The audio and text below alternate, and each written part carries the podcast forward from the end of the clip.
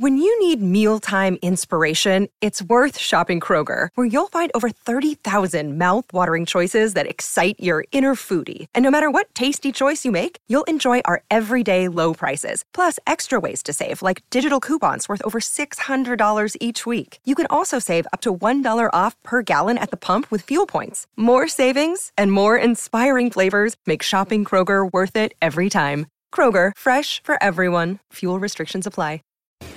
Welcome to the Fantasy Throwdown Podcast. The Fantasy Throwdown Podcast. Bringing you the latest from the world of daily fantasy sports and gambling so you can stop Googling how to join a squid game to cover all those parlays you thought were such a sure thing. Now, sit back and listen to one of the sharpest minds in the game. Here's your host, Dwayne Calendar. Welcome to the show, everyone. We have U.S. Open tennis on the cusp of beginning and quite a bit of storylines uh, to discuss. So let's get right down to it. Serena Williams has announced her retirement from tennis, and you know we we know this is the last uh, dance, if you will. Uh, basically, she's going to be competing in singles competition She's also going to do doubles competition with Venus. Venus hasn't necessarily said this is the last hurrah for her, but for all intents and purposes, it probably is too. So, uh, you know, Venus is uh, going to be in doubles, and this probably is going to be the last time you're going to see the Williams sisters, to be perfectly honest. So, uh, you know, it is the end of an era. I hope tennis fans truly appreciate what's uh, going on and it doesn't turn into this nasty back and forth because I don't know why tennis fans always have to make it a competition as to who's better, who's more important between uh, Serena and all these other great players. It you know, you should be just appreciating the tennis for what it is. But let's just talk about the outset of the women's draw because to be perfectly honest, the only thing I can say about the women's draw is that it's wide open because if Emma Raducanu can win it, uh, like we saw last year, and it was down to her and Leylah Ann Fernandez, pretty much anyone can win the women's draw uh, for the U.S. Open. There is no one that I would say is a slam dunk, but I will say that the overall favorite should be the favorite in Iga Swiatek. Iga has been the best tennis player all year. Her weakest surface was at was on grass at Wimbledon. She lost at Wimbledon, where her uh, winning streak uh, was snapped, and you know she had a winning streak of I want to say it was uh, forty nine in a row. But let's let's be honest, it doesn't really matter because it, it, it's a clean slate and we we we always talk about this like with uh, down the stretch like how you playing down the stretch.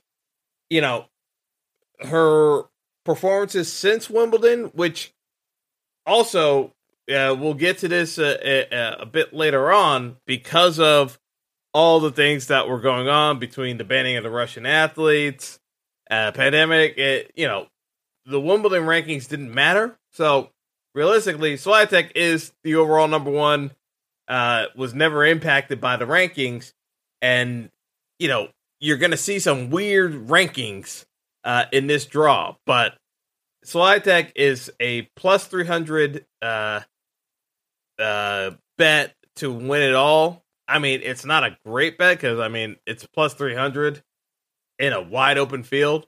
So could you make the bet? Certainly, I'm not going to crush anyone from doing it but I think you do need to take a little bit more advantages of uh, the opportunities here. And let's just talk about Serena because, you know, everyone's going to be wondering, you know, it's Serena's last hurrah. Can we bet her? So here's the thing the line on Serena is wide enough where I can say, sure, go for it. It's 3,500. So you bet 100 to win 3,500 outright. Can Serena actually do it? Doubtful.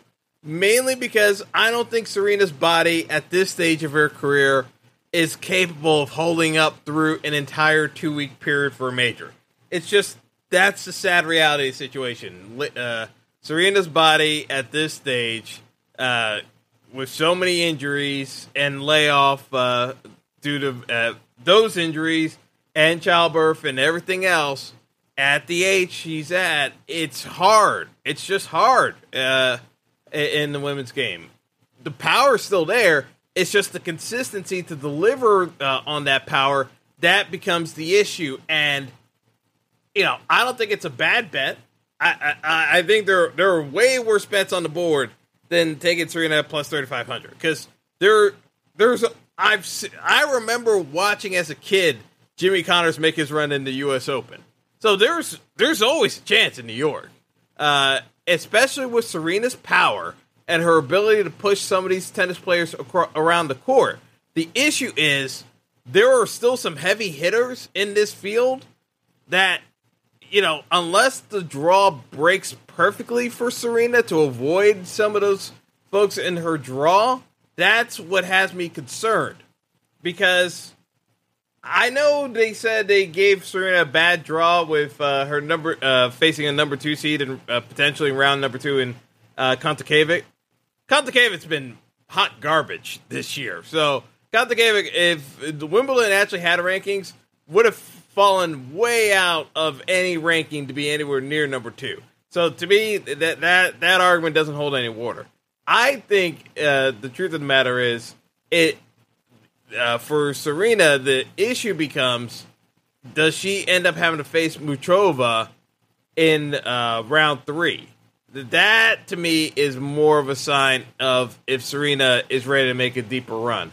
Because if she can get uh, past round three, that's when I think this opens up way, way more in her favor because I don't necessarily like the other players in the draw. Like uh, Leylah Fernandez did not have a great year. Samsonova, maybe she might uh, be in the mix of pass round four. So this really just kind of comes down to is Serena able to to just stay healthy? uh, because I like Serena's draw uh, compared to some of the other draws in here. Like I, I'm not, I don't think it's necessarily that big of a concern. Uh, just being perfectly honest, I, I think it's very doable for Serena. So to me, it's just a matter of can she stay healthy? I just don't see it happening. That that's that's the long and short of it. But uh, if you're taking a, a shot on someone, yeah, not not the end of the world. The player I will say is a bad bet is the defending champion. And Emma Raducanu, everyone's going to be jumping on her because she's plus 1600, but as the defending champion, she's plus 1600 for a reason, folks. She fired her coaches, she's been inconsistent all year, and she fired her coaches before going on this uh, up and down uh, 2022 year. She has not been good. Uh, just let's just being perfectly blunt. She has been kind of soaking it in, winning the major, and I think it, it comes crashing down. I I'd, I see more than a few players capable of knocking her off. Now, on the other hand, if you're telling me Naomi Osaka, uh, if I can get Osaka essentially at a better price than Raducanu uh, because Osaka's been anywhere from uh, plus 2400 to plus 1800. I, I would take Osaka over Emma pretty much all day, every day. Like, there, there's no comparison between the two. Osaka is a far better player. Now, has Osaka even been remotely close to that player? Absolutely not. M- mainly because the pressure of being number one uh, got to her the pressure of uh, being a minority at the top of tennis and facing the pressures that Venus and Serena both went through, Osaka could not handle that. And it's a lot going on that people just do not understand, especially in the social media world. So to me, I look at this and say, realistically, if you're going to bet someone, uh, that's not necessarily, and it's also going to be another popular pick, but Coco Gauff makes more sense from a form standpoint and just the fact that she has the talent to get it done. Uh, Coco Gauff has now advanced into the stage where she graduated high school earlier this year. She turned 18 years old. She's been in a singles final. She's ready to win a final. At plus 1500, I think that's a more than fair line uh, to jump on Coco Gauff.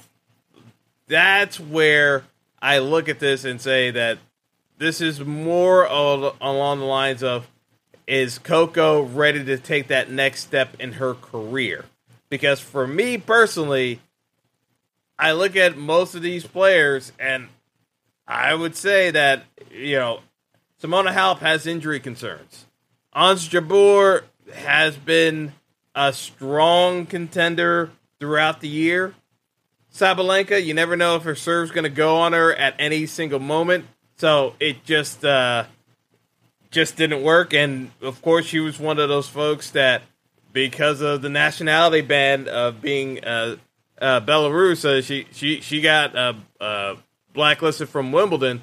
Um, you know, I I look at and Sakkari has never gotten it done at a major. You know, it's just I, am throwing out names here that are all in this uh, 1600 to 2500 uh, range. Someone's going to win. You know, but it is more of a dartboard. I would rather take more of a chance on Coco and Osaka than I would on some of these other names. That that's just me personally. But, you know, do I think Swiatek is the most likely person to win? Yeah, based off of her form throughout the year. I do think Swiatek, and again, her weakest surface was grass. She's back on the hard court again. This is one of her uh, uh, uh, stronger surfaces. As long as she's not too banged up from all the matches she's played this year, Swiatek uh, should be favored to win this. I, I don't buy the folks uh, jumping on the Halep bandwagon at plus 800 because Halep's been injured, and even when she was healthy, she was not in the best form against some of these top players. I I would take Coco over Halep all day, like in the, at this tournament. That's just the way I would look at it. Not to say it can't happen, but I, I just think from a line standpoint, why am I taking Halep at half the price that I can get Coco at? It just doesn't make sense to me. So that's the women's draw. On the men's draw, the the story of it all is the fact that uh, Novak Djokovic still won't get vaccinated and has opted to stay out of it. I, I, like I'm just gonna leave it at that. Like you know, folks would say it's unfair that he's being excluded. It is his own choice. Like everyone else has done the requirements. Like you cannot make an exception for one dude. So you know that's all I'm gonna say about that. But let's just get into the favorites. Daniil Medvedev, defending champion, is plus 240.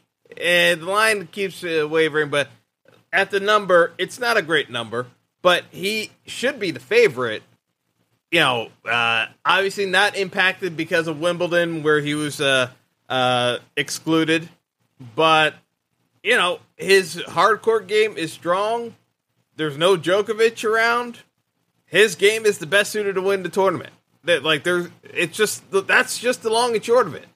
Uh, you know, it's his game being on a hard court surface. Serve now has his form been in great shape? No, and that's the reason why I say it's kind of a weak bet because if he's on, yeah, he's going to win. We haven't seen him in a in some time, so I you know, yeah, he's played some of the smaller tournaments coming out of Wimbledon, but it's not as though uh, it's not as though he's been uh, that much of a lock. I, I would say that yes, he's a favorite. It's just not one where I'm looking at this and saying, you know, if I get him at plus like 200 plus 225, like, yeah, it, it, it's one you can throw in, but you know, a Am I throwing huge money on it? No, because I could see guys taking them out. Uh, and I know folks are going to want to bet Rafa Nadal plus 380.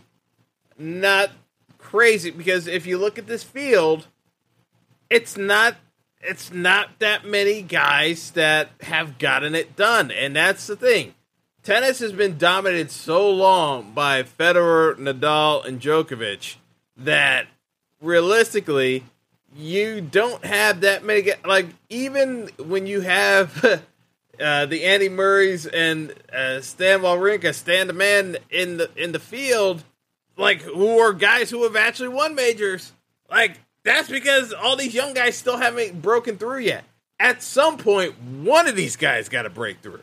Now we almost had it with Kyrgios. Here's the problem with Nick.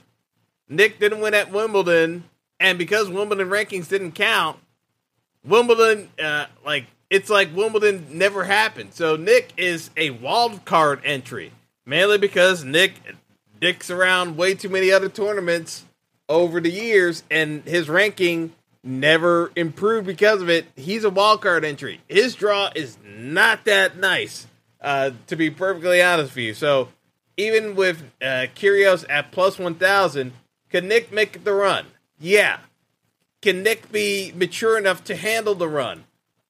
Uh, maybe, M- maybe. Like, it, it like even his first round matchup against Koke- uh, Kokkinakis is kind of a tough draw. Like, I- I'm uh, like Nick's draw is rough. Uh, you know, we'll we'll, we'll see if Nick has uh, has what it takes just to just button down and just kind of put his head down and just get it done because I I want I literally want to say that this might be uh, Nick's last hurrah to like really go uh, get a major done. Like I I I have concerns. I do have concerns about Kyrgios in general uh, because like this this could go this could go horribly wrong and it wouldn't surprise me. Like I know people want to like see Kyrgios like because he's he's he's got the wild card in the twenty third rank, but it's like I I could I could like he's got uh, like he's got a real chance to get it done, but man, it is hard with Nick I, I, because I've seen this happen. I've seen this happen enough times where uh, people put start putting stock in Kyrgios and he implodes. I've seen it happen so many times. So uh, let's uh, let's talk about some of the longer shots. Dominic Thiem, former champion at the U.S. Open two years ago, uh, been injured pretty much ever since. Like the dude has not been able to stay healthy. But on the flip side, if you're looking at uh, if you if you if you look if you're looking at it, like he just has not been healthy. Like he never got to defend his title. You know, I I just look at it as like if you're looking at a guy like because he's over he's over plus three thousand to win the tournament. If you're looking at a dark horse draw, I I think you have to consider Thiem because he is talented enough to win it. We've seen him win it is his body going to hold on? This, this, is like the Serena argument, but at least Thiem is younger, so he should be in the prime of his career. It's just that he, it's wasting away. So, uh, uh, with uh, Thiem outright again, he's plus ten thousand. Like plus ten thousand, hundred bucks to win ten thousand. I'm just saying he's one of the guys I would be looking at from a dart throw uh, comp- uh, standpoint, along with Cilic, Marin Cilic. Uh, Cilic is plus 6,500. Those are the type of guys I'd be looking at. Even Andre Rublev, plus 6,500. Rublev, again, he he made it to the third round last year. Like he uh, plays well on hard court surfaces. I'd be looking at uh, Cilic, Thiem, and Rublev on the men's side as the dark horse candidates. But if you're asking me to pick a winner outright, like the, who I think wins this tournament, I'm going with Carlos Alcaraz. the 19 year old, and you know he's been in the quarterfinals as of last year. Like he got the experience. He's been turning it on. He's been a crowd pleaser. To me, Carlos Alcaraz is that guy that is on the cusp of breaking out in the tennis world, and he needs to win the major to do it. To me, no Djokovic. His primary competition is Medvedev and Nadal. He can beat those dudes. He can beat those. He can beat those dudes. He's that talented at 19. He is in prime position to get it done. I would look at this as he's improved at every surface of the game uh, clay court, uh, uh, grass, and even hard courts. He's keeps improving. He's had a good run on uh, the circuit leading up to the U.S. Open at plus 550. Alcaraz is my pick to win the U.S. Open. Uh, that's where I would go. So on the men's side, but I I even think on the men's side you can take some uh, chances on the dart throws, and I know folks are going to concentrate their efforts on uh, Nick Kyrgios at plus a thousand. I'm just saying there are other guys in that dr- uh, in that draw that you can focus your attention on besides Kyrgios at way at a way better price that ha- are just as likely to make it to a final as uh, is. And it, again, it's it's not throwing shade. It's just consistency level wise. There are other guys that I would trust more because when you're only looking at the likes of going through a Shapovalov, a Tsitsipas, uh, Jannik Sinner is another dude that maybe he might figure it out to uh, get over the hurdle and get into a, a semifinal or uh, quarterfinal. But realistically, that that's that's just it. It's like there's not a whole lot of guys. That's why people are leaning towards Taylor Fritz on the American men's side at plus 2200 as someone who can make a lot of noise. My only issue with Taylor Fritz is I don't think his game is as well rounded as some of the other guys I have mentioned. And even when he's serving well, his serve isn't as devastating as some of the other guys like a Cilic who can just win a game off of his serve only. I, I don't think Taylor Fritz is necessarily equipped to do that. So my my thing is, as he advances further and he's going to face more well-rounded opponents, I don't necessarily seeing Taylor Fritz having the game to win a U.S. Open. So he's not in one of my outright bets. But I do, I do have to say, like you know, from a Rublev standpoint, Cilic, even Thiem, if Thiem can be remotely close to his normal form when he's healthy, Thiem at uh, plus ten thousand, you, you gotta you gotta take that shot. That that's my opinion. So I'm gonna leave it off there, uh, folks, and and get on out of here. But uh, lots of tennis to behold, and again appreciate. You know, we don't have all the familiar names that we're accustomed to seeing, but still should be a uh, wonderful tournament. So hopefully uh, uh, some of you get a, a chance to come out uh, in the New York area to come see uh, everything going on at Arthur Ashe Stadium. I know I'm going to take some time out to uh, get that uh, taken care of, but yeah, should be a good time. So that's all for now. Have a good one, folks, and best of luck to you. Take care. Thanks for listening to the Fantasy Throwdown Podcast. Be sure to like and subscribe to the show on Apple Podcasts, Google Podcasts, and all other major outlets.